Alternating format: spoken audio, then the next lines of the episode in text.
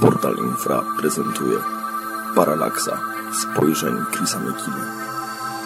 Witamy bardzo gorąco i serdecznie wszystkich słuchaczy Radia Paranormalium, Radia na Fali, Radia Wolne Media i wszystkich, gdziekolwiek nas teraz słuchają. Przy mikrofonie, tak jak w poprzednim odcinku, Marek Sękiewelios, a naszym poszukiwaczem prawdy, naszym gospodarzem jest Chris Miekina. Witaj, Chrisie. Witam wszystkich, dobry wieczór. Pierwsza po długim okresie nieobecności audycja, pierwszy odcinek Paralaksy w tej takiej nowej formule spotkał się z bardzo ciepłym przyjęciem ze strony słuchaczy. Mamy nadzieję, że tak też będzie i tym razem tematem przewodnim dzisiejszego odcinka Paralaksy będzie Pluton i różne sprawy z tą małą planetką związane, ale zacznijmy od zgoła odmiennego tematu. Chrisie, wiem, że masz dla nas pewną bombę hominoidalną. Tak, to dobre określenie. Rzeczywiście jest to bomba. Wiadomość jest absolutnie niesamowita, która ma siłę, ma potencjał zmienić spojrzenie na, na Bigfooty, na Yeti, na te wszystkie homonidy, które kryją się gdzieś po lasach, bo ja tak zauważyłem, że traktuje się ten temat, y, krypto, te tematy kryptozoologiczne troszeczkę tak jakby z przymrużeniem oka, no, że gdzieś są jakieś takie stwory, ale one bardziej są w głowach tych ludzi, bardziej są w folklorze, gdzieś ktoś coś widział, ale niekoniecznie zobaczył to, co było naprawdę, co, coś, o czym się opowiada. No i te historie raczej bawią i śmieszą i tak jak powiedziałem, nie są traktowane poważnie. Natomiast od czasu do czasu pojawiają się takie niepokojące dowody, że może jednak coś jest na rzeczy, że, że taki hominid, taki Bigfoot może naprawdę istnieje. Wspominałem wcześniej o y, badaniach forenzycznych, jakie przeprowadziła pani y, dr Ketchum w Teksasie na włosach pobranych przez policjantów y, z miejsca, gdzie dosłownie kilka minut wcześniej pojawił się Bigfoot i już ta analiza y, kodu DNA wykazała, że nie mamy do czynienia z człowiekiem. Nie mamy też do czynienia z, z żadnym znanym zwierzęciem, że mamy do czynienia z czymś zupełnie nowym. No ale okazuje się, że ta informacja też narobiła dużo, troszeczkę krzyku, troszeczkę szumu, znikła gdzieś tam w innych newsach i tak naprawdę nikogo to nie obchodziło, czy ten Bigfoot istnieje, czy też nie. No i gdy wydawało się, że chyba z tego już więcej nic nie będzie i już nikt więcej nic ciekawego na, na ten temat nie znajdzie. Wybuchła ta właśnie bomba, która e, wybuchła jakiś niecały miesiąc temu za sprawą człowieka, który nazywa się Mitchell Townsend. I ten pan, e, który obsesyjnie poszukuje właśnie Bigfoota na e, zachodnim wybrzeżu Ameryki, natrafił na coś niezwykle interesującego. Wędrując wokół wulkanu Mount St. Helen, natrafił na y, ukrytą w krzakach kupę kości. Były to kości jeleni, ułożone w dość ładnie, ładną stertę. Y, sfotografował te kości i przy bliższych oględzinach okazało się, że na tych kościach są ślady zębów i te zęby są potężne.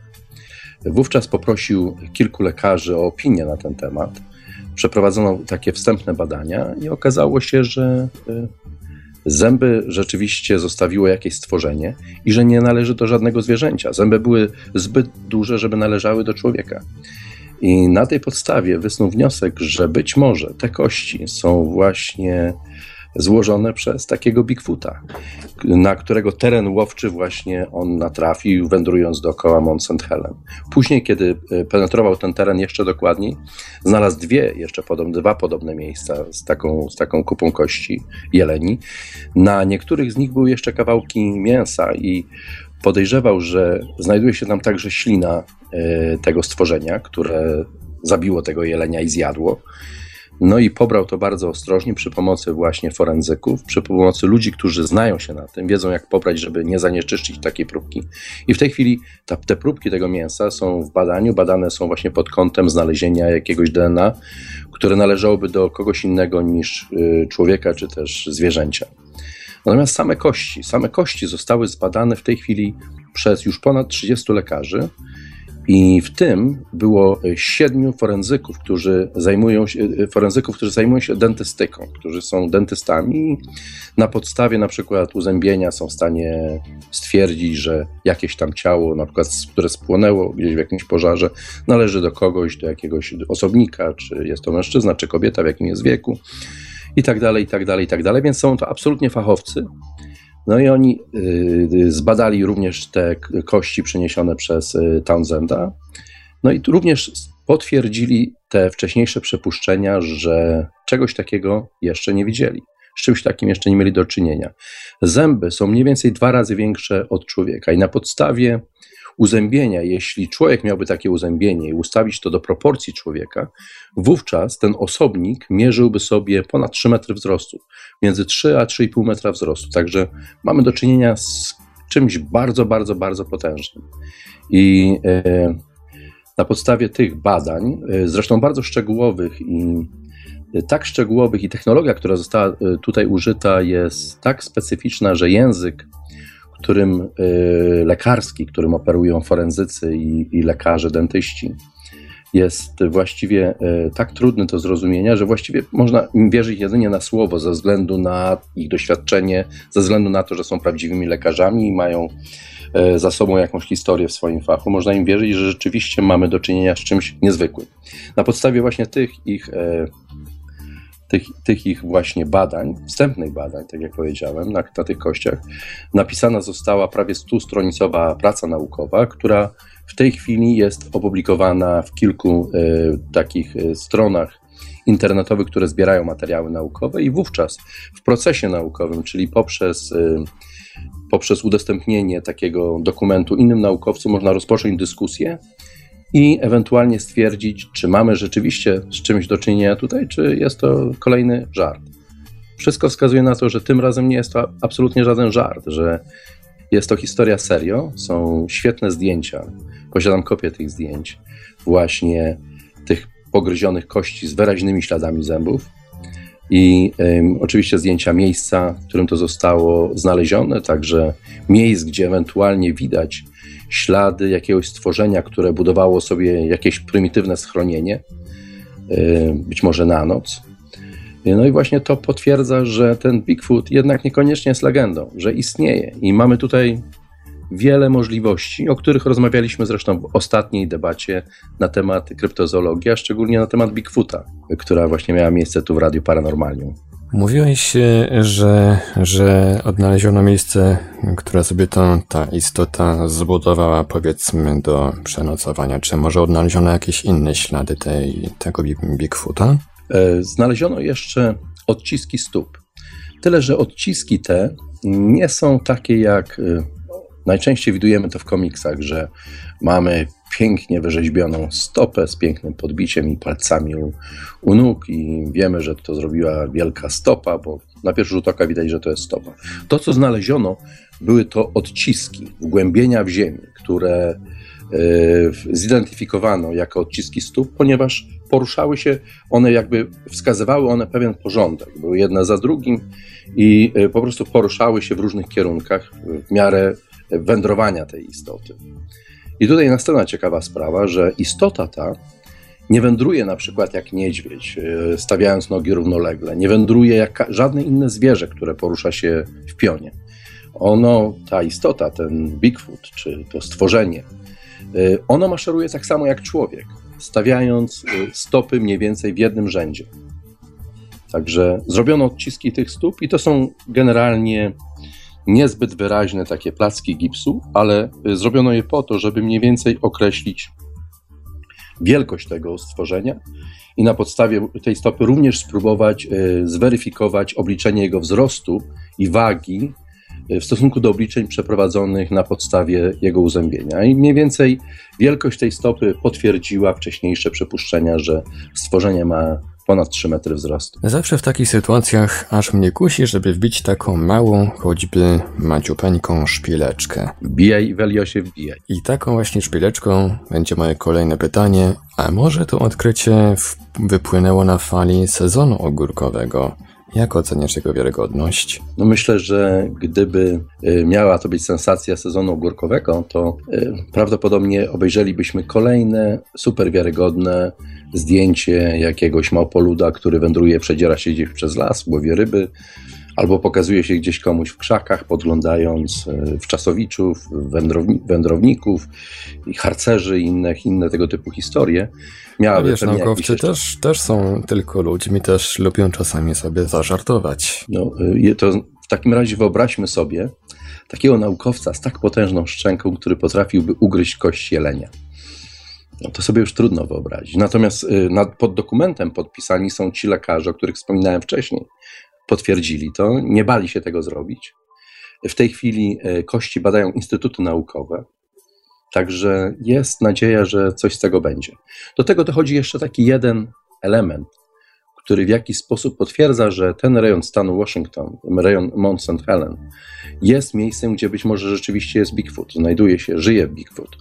Jest to y, ta historia związana z y, w sumie nie tak dawnym wybuchem tego wulkanu, który y, wybuchł z nienacka, wybuchł z ogromną siłą, zniszczył olbrzymie połacie lasu i jego ofiarą padło wiele zwierząt i wielu ludzi. I kiedy tuż po tym, jak ugaszono te pożary, strażacy y, i policjanci weszli w to pogorzelisko, żeby szukać ofiar y, tego, tej eksplozji, tej erupcji, natrafiono na kilka ciał, które były nieproporcjonalnie dużej wielkości. Były po prostu ogromne. Wówczas nie potrafiono tego w żaden sposób zrozumieć, kim może być ta osoba, i w sumie doszli do wniosku, że być może tak się stało ze względu na rozkład ciała ludzkiego, wysokiej temperaturze wcześniej i, i, i, i właśnie, i że, że to doprowadziło do, do, do tego, że, że, że to ciało w jakiś sposób się rozrosło, ale być może, patrzę na to z drugiej strony i w świetle tego, co powiedziałem wcześniej o tym odkryciu Townsenda, jest to właśnie potwierdzenie, że jednak Bigfoot istnieje i że nie jest on, on aż tak sprytny, jakby się wydawało, bo jednak nie przewidział, że ten wulkan wybuchnie i on stanie się sam jego ofiarą. Tu jeszcze przy okazji chciałem dodać to, że miejsce, gdzie znaleziono te kości, było praktycznie nietknięte przez inne, żadne inne zwierzęta. Nie zjadły tego myszy, szczury, nie, złapa, nie, nie, nie rozniosły tych, yy, tych kości szopy pracze, ptaki nie próbowały ich sobie w jakiś sposób pozyskać i, i zjeść. Zazwyczaj kiedy kości pojawią się w lesie już po 48 godzinach, nie ma co szukać. Dlatego, że wszystkie te takie zwierzaki leśne z tego e, wykorzystują taką okazję i każdy zabiera sobie coś, co lubi, co mu jest potrzebne i takie kości po prostu znikają w oczach. W tym przypadku były one nietknięte, co pokazuje, że było to coś w rodzaju takiego terenu łowczego, gdzie Bigfoot panował i każde inne stworzenie bało się w nim przebywać. Charakterystycznym kolejnym momentem było to, że wokół panowała cisza, nie było słychać śpiewu ptaków, y, praktycznie nic się nie działo, taka, taki rodzaj martwej ciszy który jest dziwny w pięknym i dziewiczym lesie, jaki porasta tamte tereny. No i tak, szpila, którą próbowałem wbić, odskoczyła i trafiła mnie w nos. Dlatego teraz przejdziemy do tematu głównego dzisiejszej audycji, dzisiejszej paralaksy, czyli do Plutona. W mediach dużo się ostatnio mówi o tej planecie karłowatej. Dlaczego? Co sprawiło, że zwróciła ona tak bardzo na siebie uwagę? No właśnie ta szpilka w sumie tak, tak sobie w sumie dziwną trajektorię obrała, że chyba trafiła tego Plutona, który przez jakiś czas był pierwszorzędną planetą, był dziewiątą planetą naszego Układu Słonecznego i miał być on kresem i końcem Układu Słonecznego i później nagle go zdegradowano. Ale zanim do tego doszło, zorganizowano wyprawę New Horizon w ramach tak zwanej inwentaryzacji naszego Układu Słonecznego. Po prostu nasz Układ Słoneczny składa się z różnych planet, planetoid, asteroid. Wszystkie je obserwujemy, zapisujemy, y, czy co na nich istnieje, jak one wyglądają, jak są zbudowane i Pluton był tak naprawdę tym ostatnim elementem. Jest on tak strasznie daleko, że nie sposób do niego dotrzeć normalną, zwykłą drogą i trzeba było zaplanować bardzo kosztowną i specyficzną y, wyprawę. Wysłać y, pojazd, wysłać sondę, która w stanie, byłaby w stanie aż tam dolecieć i tego Plutona nam sfotografować i obejrzeć. Zorganizowano taką wyprawę pod nazwą New Horizon i ona miała takie nawet y, dumne hasło, że była to pierwsza wyprawa do ostatniej planety. No, za jakiś czas później musiano zmienić tą nazwę, bo Niestety Plutona zdegradowano nie jest już pierwszorzędną planetą, grającą w pierwszej lidze, tylko jest planetą karłowatą, taką samą jak na przykład y, ostatnio oglądana przez sondę Down planetoida Ceres.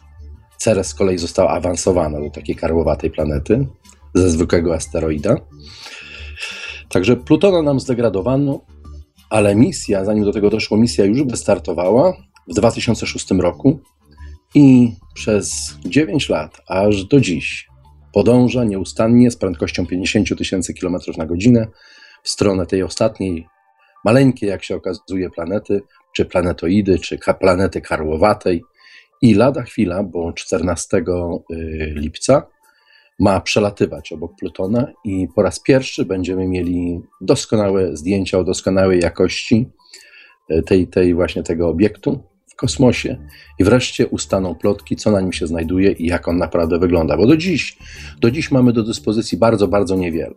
Próbowano y, Plutona obejrzeć z teleskopu Hubble'a, ale są takie to obrazki zamazane, z których nic nie można praktycznie wywnioskować. Także Pluton cały czas był otoczony jedną wielką tajemnicą.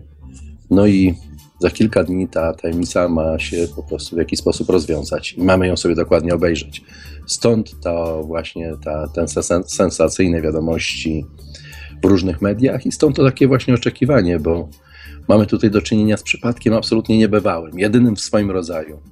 Niesamowita misja, która trwała przez aż 9 lat po to, żeby dotrzeć właśnie na sam skraj naszego układu słonecznego i wreszcie zobaczyć, co tam się znajduje. To nie, oczywiście nie będzie koniec misji New Horizon, bo New Horizon poleci dalej, wleci w pas Kuipera i będzie oglądał, co tam się dzieje. I wszyscy mają nadzieję, że nadal będzie e, przesyłał informacje i zdjęcia, robił analizy używając swojego sprzętu pokładowego. Tu musimy sobie zdać sprawę. Jeżeli New Horizon wyleciał w 2006 roku, a wiemy, że od tego czasu technologia zmieniła się i to bardzo, poszła mocno do przodu, zminiaturyzowała się, to wiemy, to zdajemy sobie sprawę, że na, na tej niewielkiej satelicie, na tym niewielkiej sondzie znajduje się sprzęt już właściwie, można powiedzieć, przestarzały, który w jakiś sposób trzeba ciągle konserwować, bo pracuje on nieustannie przez tyle lat. Trzeba obchodzić się troszeczkę z nim jak z jajkiem, i doskonale zaplanować y, wyprawę w taki sposób, żeby energii, jaka znajduje się w sądzie, wystarczyło na tak długi, długi lot. No i mamy szansę za kilka dni obejrzeć, o ile się nic nie stanie, odpukać. A wiemy, że można już, już jakieś zdjęcia zrobione z daleka oglądać, zrobione z, przez sondę New Horizon. Co ciekawego można wyczytać z tych fotografii? Czy są jakieś fragmenty zasługujące na szczególną uwagę? Jest jeden taki e, element i on od razu, od razu wszystkim się spodoba, bo to była na Plutonie wokół jego równika, mniej więcej o długości 3,5 tysiąca, tysiąca kilometrów, ta e, wielka czarna plama. I ta plama miała kształt wieloryba. I e, New Horizon sfotografował także Y, Plutona z drugiej strony, tam z kolei okazało się, że jest kilka plan, ale są znacznie mniejsze i również są czarne. I to właśnie wywołało taką dyskusję, czym są te plany, skoro do tej pory uważano, że Pluton jest kulką lodu, to skąd nagle te czarne plamy? Co to może być i skąd się to wzięło? Także w tej chwili jest mnóstwo takich dyskusji na ten temat. Próbuję się odpowiedzieć na to pytanie. najbardziej prawdopodobna odpowiedź jest taka, że w momencie, kiedy Pluton w swojej trajektorii wokół Słońca jest w tym punkcie y, perigeum, czyli momentu, gdzie jest najbliżej tego Słońca, to doprowadza, że topnieją gazy, te zamarznięte gazy na jego powierzchni. Wśród nich jest metan i te czarne plamy są wynikiem rozkładu tego metanu, który rozkłada się już od milionów lat, psuje się i zostawia takie brzydkie ślady po sobie na tej e, planecie. Z tego co widziałem, to tam również internautom bardzo spodobało się tajemnicze serduszko. No to jest wszystko, to są wszystko właśnie tak podobnie jak z tym wielorybem. Są to y, po prostu y, to widzimy to, co chcemy zobaczyć, to, co nam coś przypomina i próbujemy w jakiś sposób określić, czym to może być, co to może znaczyć. Także mm, do tej pory, póki jeszcze New Horizon nie doleciał do, do, do Plutona i póki jego urządzenia nie są w stanie przeprowadzić jakiejś konkretnej analizy, trudno jest nam powiedzieć. Potrzebujemy troszkę więcej zdjęć, bliższej odległości i ta odległość będzie bardzo ryzykownie bliska do tej planety, będzie jakieś półtora miliona kilometrów. Wydaje się, że to jest daleko, ale ze względu na to, że na tej planecie nie ma praktycznie atmosfery, więc przyciąganie, grawitacja praktycznie tam nie istnieje. Jest podejrzenie, że mogą się odrywać od niej różne kawały lodu, głazy, trudno, trudno powiedzieć co, bo nie wiemy co tam jest i mogą y, sobie swobodnie szybować, szybować w jakiejś odległości od tej planety i mogą po prostu uderzyć w sondę i ją zniszczyć. Także bardzo się y, dokładnie do tego NASA przygotowuje, żeby do takiego wypadku nie doszło i właśnie, żeby móc raz na zawsze powiedzieć, co się tam dzieje na tym Plutonie, jak jest zbudowany, z czego jest zbudowany i jak wygląda jego krajobraz bo do dziś jest kilka wersji, jak wygląda jego krajobraz, i za każdym razem jest to krajobraz inny. Mówisz o ryzykownej odległości, a co się jeszcze może stać ze sondą New Horizons? Czy jest na przykład ryzyko, że sonda przypadkiem usiądzie na Plutonie i już więcej nie wstanie? Myślę, że takiego ryzyka nie ma, dlatego że odległość jest zbyt duża, żeby tam mogła usiąść. Jedyne, co się może tej sondzie przydarzyć, to że coś nią uderzy będzie wielka kraksa i to jest największe ryzyko. Jest jeszcze jedno ryzyko, jest to takie, które właściwie wydarzyło się zupełnie niedawno, że po prostu odmówią y, posłuszeństwa urządzenia na New Horizon.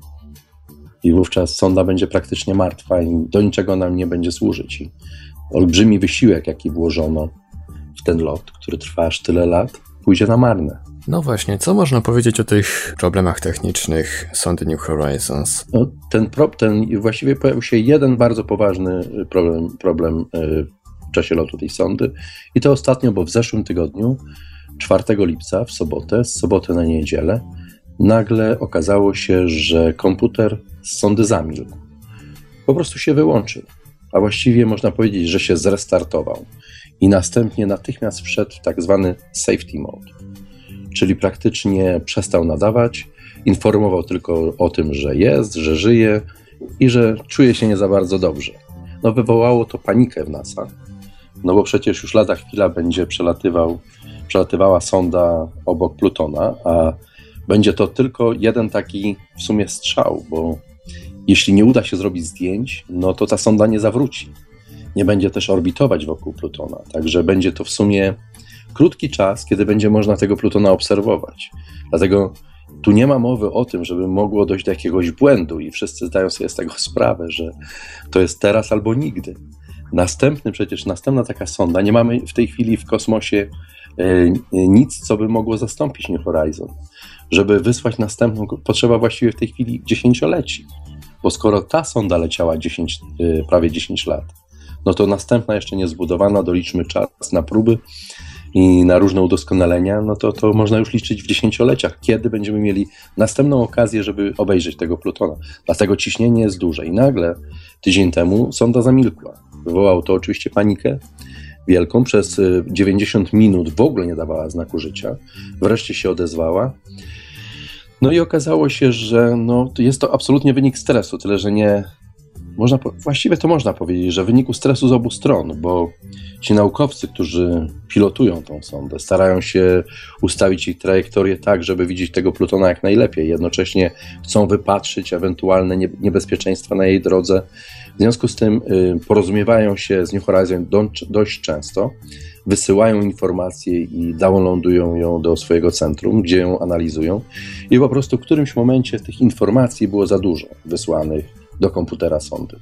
I on po prostu odmówił dalej posłuszeństwa. Nie chciał więcej tych informacji przyjmował, przyjmować i no i się zrestartował i wszedł ten właśnie safety mode. Żeby wyjść z safety mode potrzeba jest praktycznie 3 dni, kiedy to po kolei kolejne urządzenia się włączają, najwcześniej się sprawdzają i tak dalej. Jest to pewna określona procedura. Jest ona bardzo długa z tego powodu, że tu też nie można popełnić błędu, bo nie można sobie zamówić taksówki do sądy i z technikiem pojechać, żeby coś naprawić. Po prostu wszystko może być tylko naprawiane zdalnie, z olbrzymiej odległości. A w tej chwili, przy tej odległości, o jakiej w tej chwili mówimy, sygnał, który jest wysyłany do sądy albo z sądy na Ziemię, no on w sumie lecąc z prędkością światła potrzebuje 4,5 do 5 godzin, a nawet 6 godzin, żeby dotrzeć na Ziemię, gdzie musi być zdownloadowany, musi być zinterpretowany, zabezpieczony i dopiero pokazany. Dlatego ten czas jest olbrzymi i nie można zareagować y, w jednej chwili i od razu. Żeby coś naprawić, bo dopiero o tym wiemy, że coś się dzieje, dopiero po wielu godzinach, kiedy dostajemy właśnie sygnał z sądu. Dlatego już w tej chwili wszystko jest w sądzie w porządku, zrobiono pierwsze zdjęcia, wszyscy odetchnęli z, z ulgą, no ale też i wszyscy mają wielkiego Pietra. Co będzie, kiedy właśnie ta sonda znowu odmówi posłuszeństwa, kiedy właśnie będzie przelatywać obok Plutona, kiedy będzie to jedna, jedyna okazja na dziesięciolecia, żeby móc obejrzeć Plutona z takiej właśnie odległości. A kiedy minie, kiedy New Horizon minie Plutona, no to z kolei nie będzie można, właściwie nie, nie będzie po co obracać się do, do tyłu, bo y, będzie tylko widać ciemną stronę Plutona, czyli właściwie nic nie będzie widać. Będzie jeszcze wówczas przeprowadzone jeszcze jedno doświadczenie. Będzie to doświadczenie, które będzie polegało na analizie światła przechodzącego przez atmosferę Plutona i dzięki temu będzie można określić w jaki sposób jej gęstość, zawartość gazów i różne y, historie, jakie tam się dzieją i rozgrywają właśnie na jego, jego atmosferze, ale to będzie już ostatnie doświadczenie z Plutonem. Zdjęcia już będą nieciekawe, bo będzie to tylko świetlna koronda, korona Słońca przyświecająca przez planetę i to wszystko. Y, temat jest tak ważny, że tutaj y, w Nowym Jorku, w Muzeum Historii Naturalnej, będzie nawet transmisja na żywo. Ludzie się będą zbierać i będą wiwatować, kiedy New Horizon będzie przelatywał y, obok Plutona jak na stadionie sportowym. Jest to fantastyczne miejsce, Muzeum Historii Naturalnej, żeby móc coś takiego przeżywać wśród ludzi, którzy myślą podobnie. Także jest to coś bardzo, bardzo kuszącego, żeby, żeby zobaczyć. Mnie niestety nie zaprosili, bo to tylko za zaproszeniami można się tam było dostać. Także widocznie mają pełno chętnych. No ale pewnie o tym usłyszę od tych, mam, mam paru znajomych, którzy tam będą pewnie usłyszę i wówczas opowiem, uzupełnię tą paralaksę w następnej paralaksie. No i tak przekonaliśmy się, że nawet po drugiej stronie, na samym krańcu Układu Słonecznego, komputer również da się sfloadować i zdidosować. Ale to raz, że prędkość połączenia nie jest jakaś, jakaś e, duża, no i też te komputery są chyba jakoś e, zupełnie inaczej budowane niż znamy to na Ziemi. No na pewno jest to y, prawdopodobnie system Microsoft. Poza tym Windows. prawdopodobnie system. Mam nadzieję, że system operacyjny był robiony na zamówienie. Specjalnie właśnie pod ten lot, bo y, myślę, że filozofia działania takiego komputera jest inna niż typowych komputerów, z którymi mamy do czynienia na co dzień. Ten komputer ma wykonywać pewne określone czynności i w przypadku naszych komputerów, nasze komputery mogą wykonywać całą gamę najrozmaitszych czynności. Myślę, że w tym, który jest na tego typu y, statkach kosmicznych, wykonuje tylko to, co musi wykonywać, dlatego że energia jest czymś niezwykle ważnym, żeby ją móc w jakiś sposób utrzymać.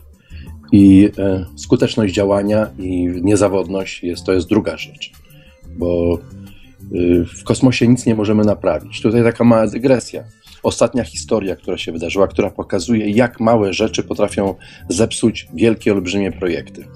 Wszyscy obserwujemy z praktycznie niemalejącą fascynacją to, co się dzieje na Marsie.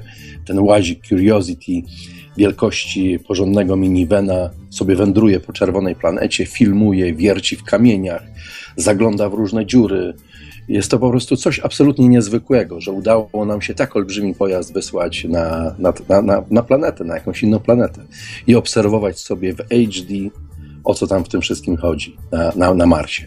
No i teraz okazuje się, że być może Curiosity za rok będzie już praktycznie wrakiem. Nie dlatego, żeby jego bateria wysiadła. Jego bateria może pracować 25 lat bardzo skutecznie, a przy oszczędnościach jeszcze kolejne 20 lat, bo jest to bateria atomowa, nuklearna bateria. Także jest to pojazd, który ma mnóstwo energii. Nie jest zdany na to, żeby ładować baterię słońcem, ma wystarczająco do, do wszelkiej pracy, do jakiej jest potrzebny. Może nawet uruchamiać laser, żeby na przykład przepalić jakąś tam warstwę czegoś, by móc zobaczyć, co jest w środku. I Curiosity wielokrotnie wykorzystywał tego laseru. No i teraz okazało się, że jest problem, którego nikt nie przewidział. Okazało się, że się po prostu, że Curiosity, można powiedzieć, złapał gumę. Te aluminiowe kółka, y, które mu założono, żeby podróżował po po marsjańskim gruncie, okazały się być zbyt, okazały się być zbyt słabe. i są już bardzo mocno zużyte, powyginane, podziurawione. Wyraźnie widać, że długo już nie wytrzymają. W tej chwili zniszczonych jest, są, są cztery kółka. Jedyne kółka, które jeszcze pozostały w takim stanie, jak przeleciały, są te tylne kółka, i teraz, kiedy E, nadejdzie ta marsjańska zima, przed tą zimą będą chcieli jeszcze raz y, zrobić zmiany w software'ze Curiosity, żeby po prostu zamiast do przodu jeździł do tyłu. I używał tych tylnych kółek jako przednie. I dzięki temu oszczędzał na tych już mocno zużytych. Ale wiadomo, że długo to nie potrwa, że w którymś momencie Curiosity po prostu będzie nieruchomą stacją y, na Marsie. I no i to już się już na wiele nie zda, bo zbyt wielu badań nie będzie mógł przeprowadzić. Kółka wyglądają fatalnie, można wejść na internet i zobaczyć, jak wyglądają. Po prostu jest aż żal, a prawdopodobnie jest to 5 minut roboty, żeby je wymienić. Ale niestety okazało się, że mimo tysięcy prób, jakich dokonano na Ziemi, w warunkach, które miały być rzekomo podobne do tego, jakie znajdują się na Marsie, mimo tego, że E, logistyka poruszania się Curiosity po czerwonej planecie jest doprowadzona praktycznie do perfekcji, że tam całe grupy planują, którędy teraz Curiosity pojedzie, gdzie zrobi zakręt za trzy dni, jak ominie dany kamień, jak pokona taką przeszkodę czy nie inną. E, ta Ameryka, jedna z tych amerykańskich satelit, które krążą dookoła Marsa, ona praktycznie współpracuje wyłącznie z Curiosity, robiąc wielkiego formatu zdjęcia nad terenem, przez który jedzie Curiosity y, i y, na tej podstawie można tę, taki, ta, taką właśnie drogę wytyczyć. Także ci, którzy go prowadzą, starają się nie ryzykować y, tym przecież praktycznie bezcennym pojazdem, który podróżuje po Marsie. Mimo to nie udaje się. Okazuje się, że jednak teren jest trudniejszy niż wszyscy się spodziewali i no i taki problem jest w stanie, wydawałoby się nieważny, nie mający nic wspólnego z misją, a jednak ma. Potrafi taką misję po prostu zniszczyć, zatrzymać i może z tego powodu w tej chwili w NASA się mówi już coraz więcej o następnym łaziku, który, mm, który, który ma wylądować na Marsie. Ma być jeszcze większy, Robi się już w tej chwili te próby. Ostatnie próby, jakich jeszcze w tej chwili eksperymenty, jakie się dokonują, dokonuje to są eksperymenty z rakietowym spadochronem. Dlatego wszyscy oglądaliśmy, jak Curiosity lądował. Lądował na nieco takim niezbyt dużym spadochronie, za to miał takie rakietowe hamulce. Ten najnowszy yy, łazik, który ma zostać wysłany na Marsa, ma być znacznie większy i z kolei tutaj spadochron ma być rakietowy. Na razie ten spadochron nie wytrzymuje przeciążeń, ale podobno już wiedzą, co mają zrobić, jak to zrobić, żeby on mógł y, ten łazik bezpiecznie wylądować. Także będziemy mieli prawdopodobnie kolejnego łazika, no bo jeśli nie zrobią tego Amerykanie, no to go zrobią Chińczycy albo i Rosjanie, no i wtedy już trzeba będzie uzbrojone łaziki wysyłać na Marsa. Będzie prawdziwa wojna kosmiczna na czerwonej planecie.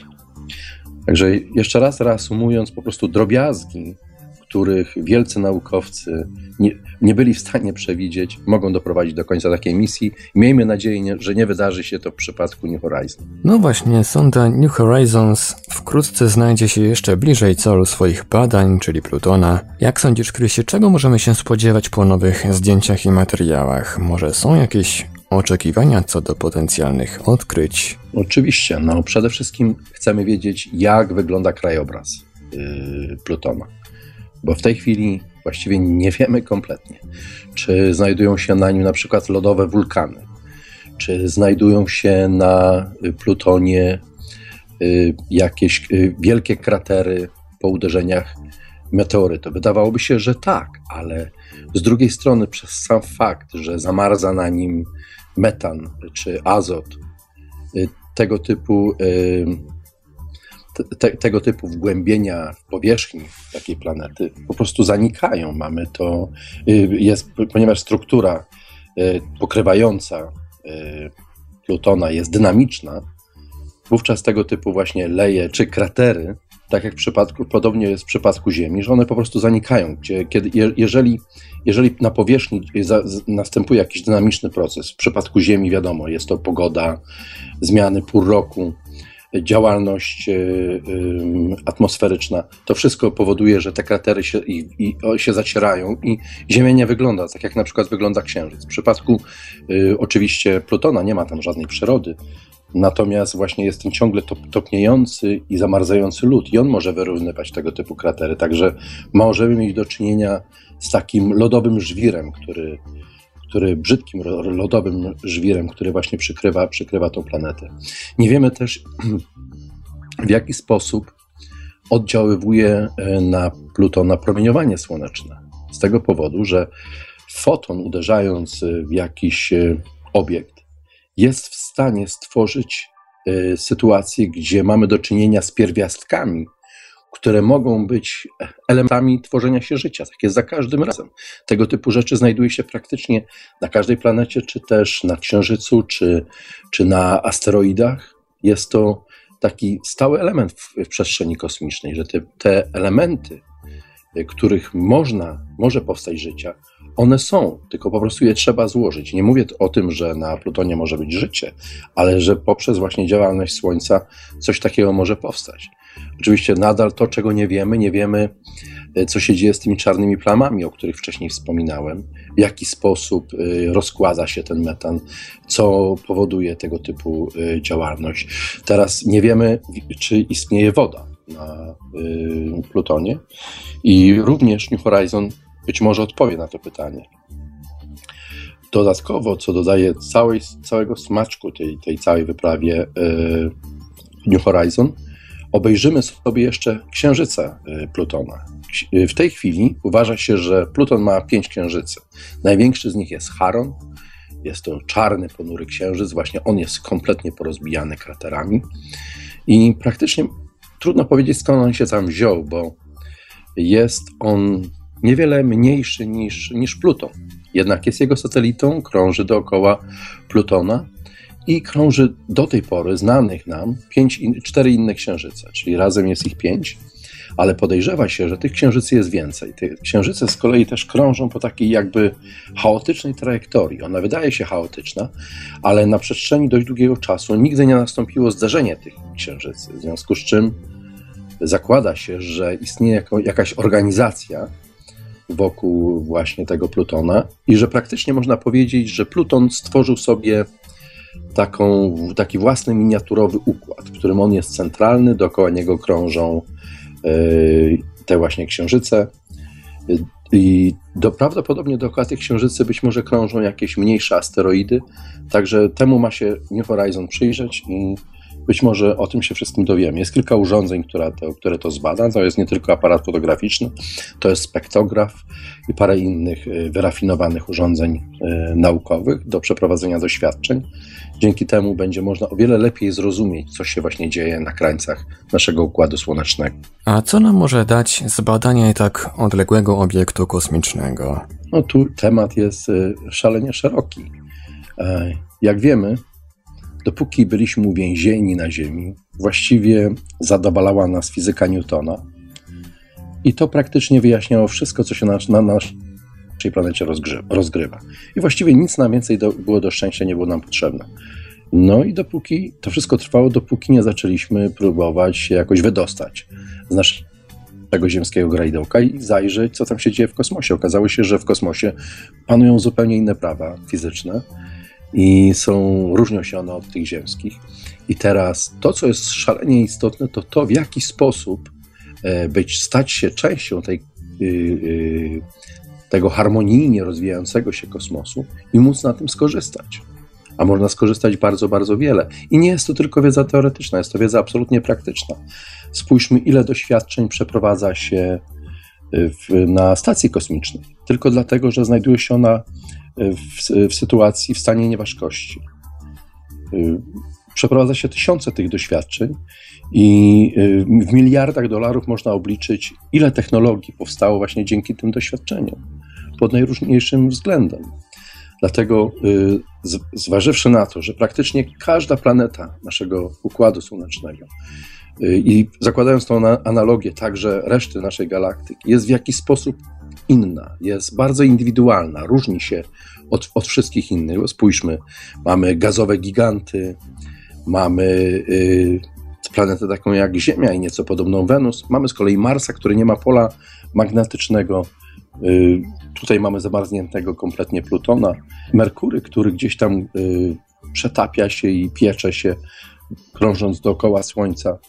Także to wszystko są kompletnie inne środowiska i być może kompletnie inne fizyki, które w przyszłości mogą dać nam e, absolutnie bezcenny materiał do tego, aby móc żyć na Ziemi dalej, albo wynieść się z niej na jak, w jakieś inne miejsce, być może lepsze miejsce, czy bezpieczniejsze miejsce, gdy na przykład okaże się, że los Ziemi jest już e, przesądzony.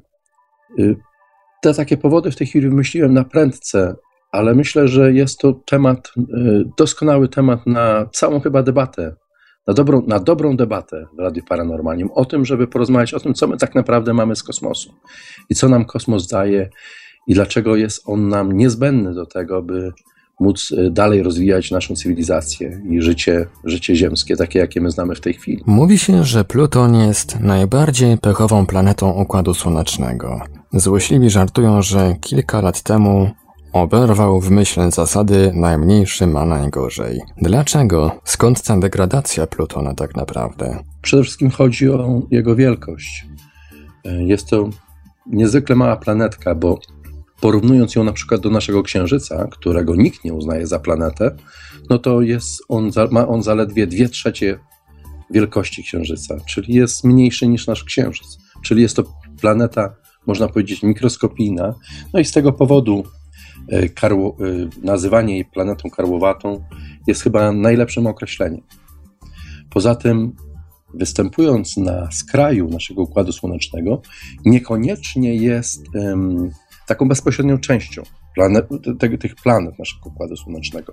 Nasz układ jest otoczony takim pasem, który się nazywa pasem Kuipera i znajdują się tam setki tysięcy, jak nie miliony najrozmaitszych asteroid, planetoid, najrozmaitszych ciał niebieskich o różnej wielkości, tam od centymetra wielkości po boisko piłkarskie, a czasami jeszcze większe. I w tej chwili tych, tych y, obiektów y, właściwie określa się i nazywa się coraz więcej. I dlatego na tej podstawie y, astronomowie doszli do wniosku, że Pluton nie tyle należy do Układu Słonecznego, co należy do tego pasa Kuipera czy jest on wysunięty najbardziej do wewnątrz tego pasa. Także dzięki temu, że jest jego częścią, nie podlega w tym samym stopniu tym prawom, którym podlega, podlega reszta planet y, naszego Układu Słonecznego, a do tego y, po prostu jego wielkość jakby degraduje jego pozycję. Także jak ktoś mówił, że wielkość nie ma znaczenia, w astronomii, jak się okazuje, ma. Trudno nie odnieść wrażenia, że do zdegradowania Plutona przyczyniła się inna planeta karłowata o nazwie Eris. Co wiadomo na jej temat? No, planetę Eris odkrył y, astronom, który się nazywa Mike Brown i kiedy ją odkrył, jest to, jest to planeta, która, którą również możemy nazwać planetą karłowatą i ona jest również częścią tego pasa Kuipera, i kiedy y, ją odkrył i zmierzono jej wielkość, okazało się, że jest co najmniej jedną trzecią większa niż Pluton. Także jeśli nazywalibyśmy Plutona planetą, no to tym bardziej Eris powinniśmy nazwać planetą. W tym czasie było, ten pas Kuipera był dość intensywnie badany. Nagle okazało się, że znaleziono inne, podobnie duże ciała niebieskie i na przykład y, kolejnym takim dość znanym, którym był, stał się bardzo głośny, była planeta Sedna. Również wielkości, dość sporej wielkości. Jest tam szereg innych sporych obiektów. Na przykład jednym, jednym z nich jest Snow White. Jest. Y, y, niektóre się nazywają bardzo śmiesznie, jak na przykład Make Make. Y, inna się nazywa Kuoar, inna się nazywa Orkus. Także okazuje się, że tych planet jest wiele. Niektóre są dość pokaźnych, pokaźnych rozmiarów i teraz, żeby zachować pewien porządek y, wiedzy, którą w tej chwili, w tej inwentaryzacji naszego układu słonecznego, jaki jest przeprowadzany, no wówczas trzeba się zdecydować, co z tym Plutonem zrobić. I skoro niektóre z tych y, planetoid czy planet karłowatych w pasie Kuipera są większe niż Pluton, no to w takim razie trzeba uznać go jako część pasu Kuipera i również nazwać go planetą karłowatą. To doprowadziło właśnie do tej konsekwencji, o której mówiłem wcześniej, że planetoida Ceres została również uznana za planetę karłowatą, tyle że ona awansowała ze zwykłego kamyka kosmicznego na właśnie planetę karłowatą. Jest sporych rozmiarów i jest okrągła, bo to jest jeden właśnie z takich wyznaczników. Jak odróżnić asteroidę od planety? Planeta ma kształt okrągły, natomiast asteroida ma kształt kartofla.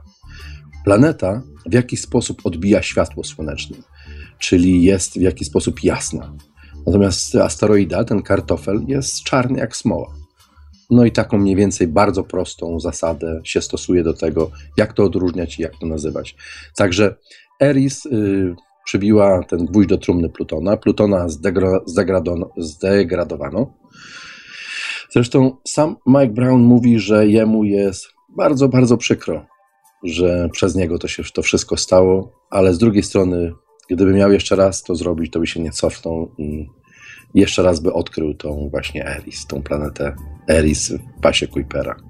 Także taką mamy sytuację. Pluton został zdegradowany, miał karierę, która trwała chyba 80 lat. Odkryto go w 1930 roku, także odkryto go bardzo, bardzo późno.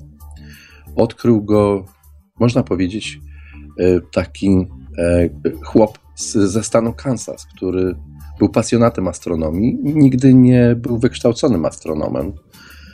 Y, nazywał się Tombow, Clyde Tombow. I któregoś y, dnia pokazał w jednym z laboratoriów astronomicznych swoje obliczenia na temat trajektorii księżyców Marsa. Okazało się, że jego obliczenia są tak prawdopodobne rzeczywistości, później się one potwierdziły, że po prostu przyjęto go do pracy. I wówczas odkrył on, yy, odkrył on Plutona bardzo też interesujący sposób. W tamtych czasach, kiedy obserwowano niebo przez teleskop, co jakiś czas robiono zdjęcie tego nieba i później wpatrywano się w takie zdjęcie usiane milionem gwiazd. I teraz zadaniem takiego badacza, astronoma było na kolejnych przesuwających się zdjęciach w specjalnym takim projektorze, który równomiernie przesuwał te zdjęcia, trzeba było zauważyć jakiś ruch danego y, y, świetlnego punktu na, na tym zdjęciu z jednego miejsca w drugie miejsce.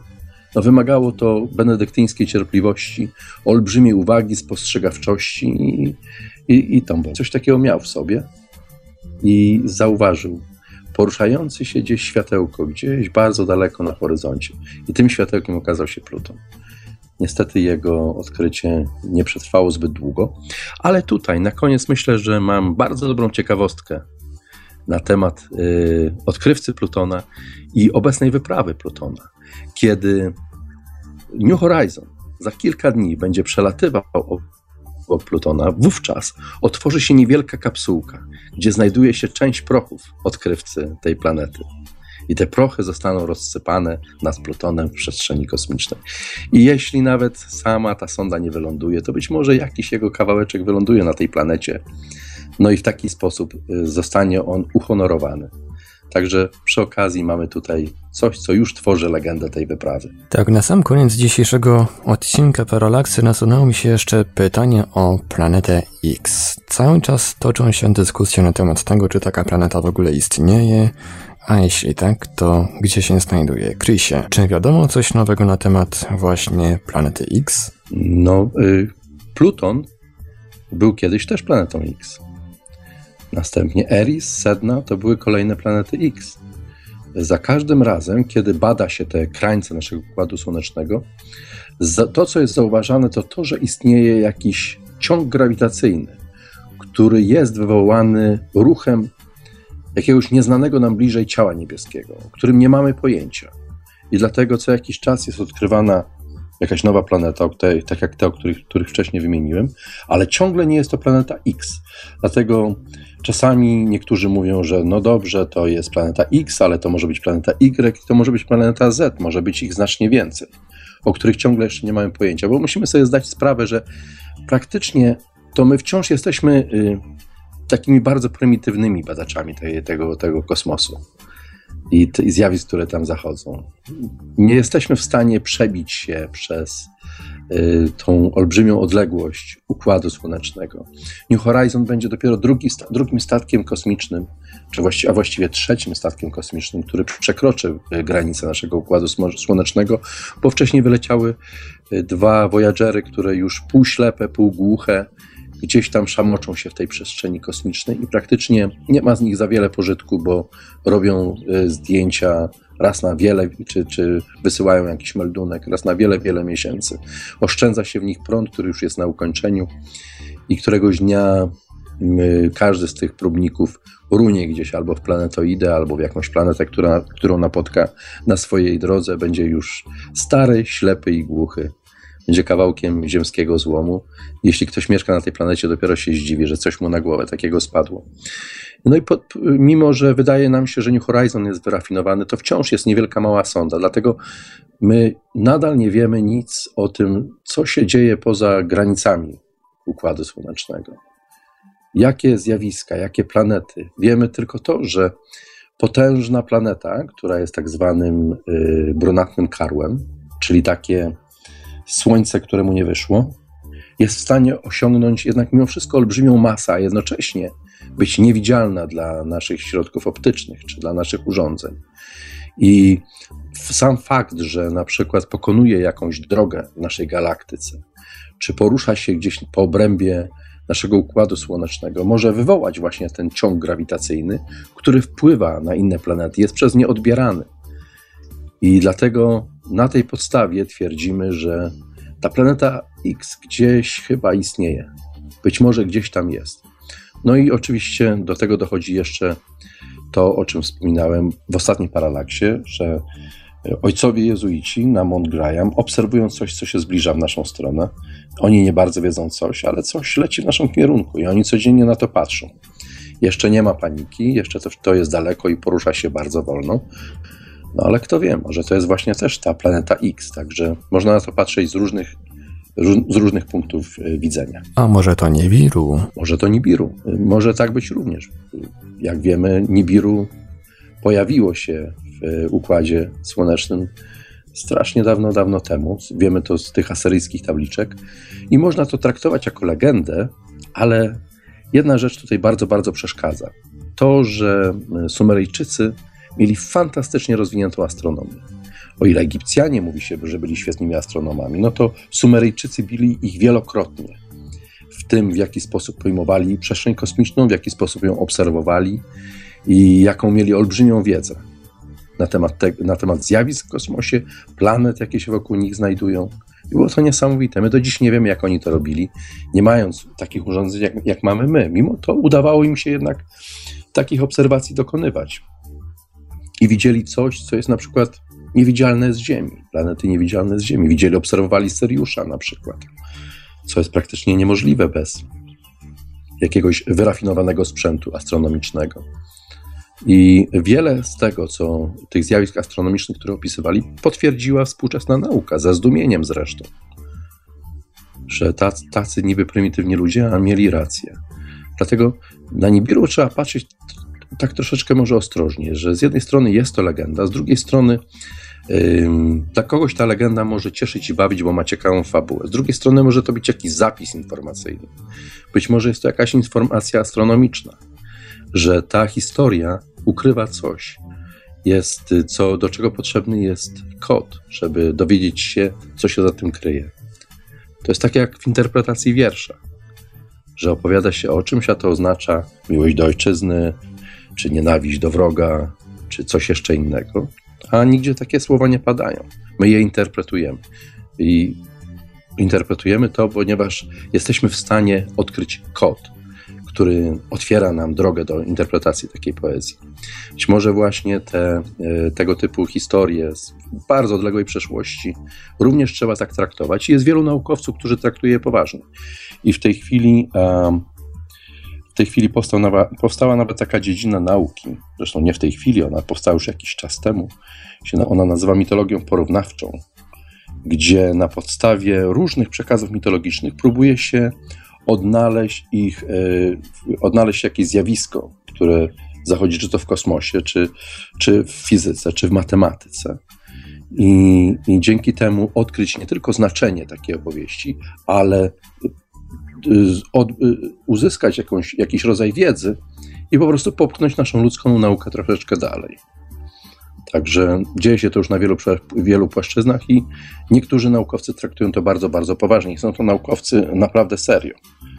z poważnych uniwersytetów, którzy właśnie w ten, w ten sposób podchodzą do, do tych właśnie starożytnych mitów, nie traktując ich jako bajeczki, czy nie traktując ich dosłownie jako opowieść, tylko szukając do nich klucza, żeby znaleźć wiedzę.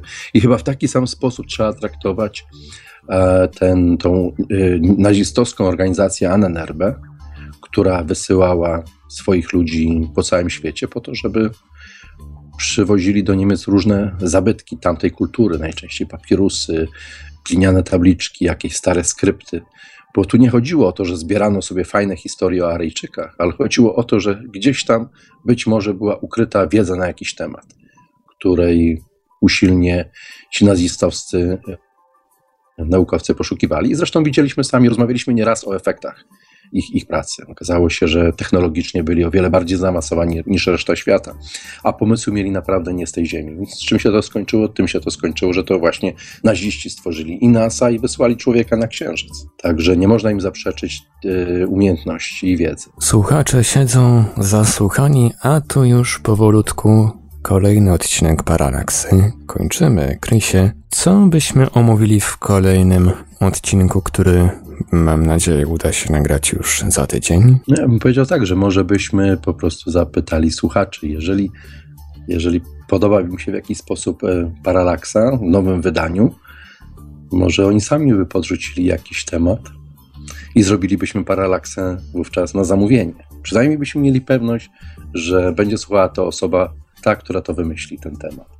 Także nie będziemy mówili tylko do siebie czy do ściany. Może tak w ten sposób. Poza tym no, tematów jest cała masa.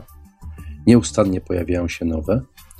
No i o, ja, ja, ostatnio, w ostatnim tygodniu troszeczkę głębiej siedzę w zaginionych cywilizacjach, ale nigdy nie zagrzewam zbyt długo miejsca w, już w takim jednym temacie i już za chwilę wrócę już do zjawisk kosmicznych, bo chciałbym e, również obserwować, co się będzie działo z Plutonem, jakie się pojawią zdjęcia, jakie będą opinie, i różne historie z tym wszystkim związane. Także szybko powrócimy do różnych y, kwestii kosmicznych, które są niezwykle ważne dla, dla funkcjonowania naszego świata.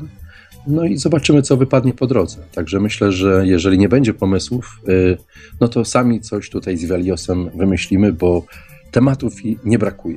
Po prostu każdego dnia pojawia się ich taka ogromna ilość, że człowiek się zdumiewa, jak wiele ciekawych rzeczy dzieje się każdego dnia na świecie i nie tylko, i we wszechświecie też. Odkrywane są nowe rzeczy, nowe historie. Ostatnio na przykład czytałem znakomitą historię o tym, jak w jeziorze Titicaca wydobyto kości i okazało się, że ci ludzie się straszliwie tam maltretowali. Jakieś niecałe 2000 lat temu Żyły tam sobie dwa jakieś wrogie plemienia, jedno się nazywało Wari, drugie już nie pamiętam.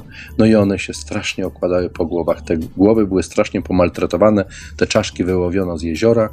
Okazało się, że jest tam na tych, na, w tych czasach, w tamtych warunkach uczono się chyba trepanacji, bo są pięknie wyreperowane, mają mnóstwo różnych śladów i, i, i to, co widać y, na przykładzie tego, co tam znaleziono, to jest to, że ci ludzie po prostu byli wobec siebie bezwzględni, że przez setki lat prowadzili przeciwko sobie nieustającą wojnę i okazuje się, że w tej wojnie nie tylko walczyli faceci przeciwko facetom, biły się także dziewczyny i one też sobie te trepanowały te czaszki i dalej po, po, po leczeniu się trochę wracały dalej do walki.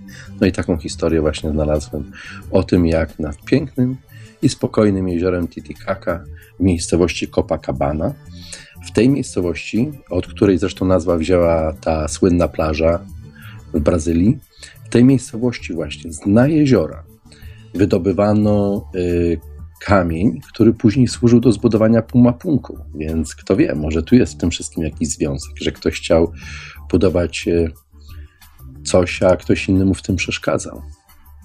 Także być może tutaj jest właśnie ten, ta przyczyna tej nieustannie trwającej wojny na, tym, na tej płaszczyźnie, na tym płaskowyżu Altiplano. Że tematów jest wiele, na pewno jakieś wybierzemy. E, na pewno, mam nadzieję przynajmniej, nie będzie nudny. I spróbujemy zrobić kolejny odcinek nowej Paralaksy.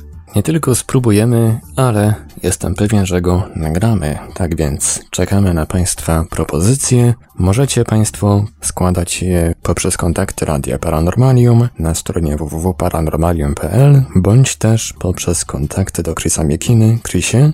Można do mnie pisać na adres chrismikina.gmail.com Adres jest zresztą na mojej stronie, jeśli ktoś zajrzy i poszuka go, łatwo go znaleźć, może również do mnie napisać. Serdecznie do tego zapraszam. I cieszę się bardzo, że no, udało się zrobić kolejną audycję i troszeczkę rozwinąć kolejne interesujące, ciekawe tematy. Mam nadzieję przynajmniej. Tak więc to był kolejny już odcinek Paralaksy w nowej, zmienionej formule. Wiem po komentarzach na stronie Radia Paranormalium, że, że ta nowa formuła słuchaczom się bardzo spodobała. Mamy nadzieję, że ten odcinek również się Wam spodobał, a tymczasem kończymy już powolutku. Żegnamy się już z Państwem. Życzymy pięknych, zdrowych, paranormalnych, a przede wszystkim świadomych snów, jeżeli słuchacie tej audycji wieczorem. Życzymy miłego dnia, jeżeli słuchacie w dzień, miłych, udanych wakacji, jeżeli słuchacie gdzieś nad jeziorem właśnie albo w górach albo gdzieś na jakimś innym wyjeździe. No i do usłyszenia Miejmy nadzieję ponownie już za tydzień. Mówili do Państwa Marek Sankiewalios oraz nasz poszukiwacz prawdy, gospodarz paralaksy Chris Miekina. Dobranoc. Produkcja i realizacja Portal Infra www.infra.org.pl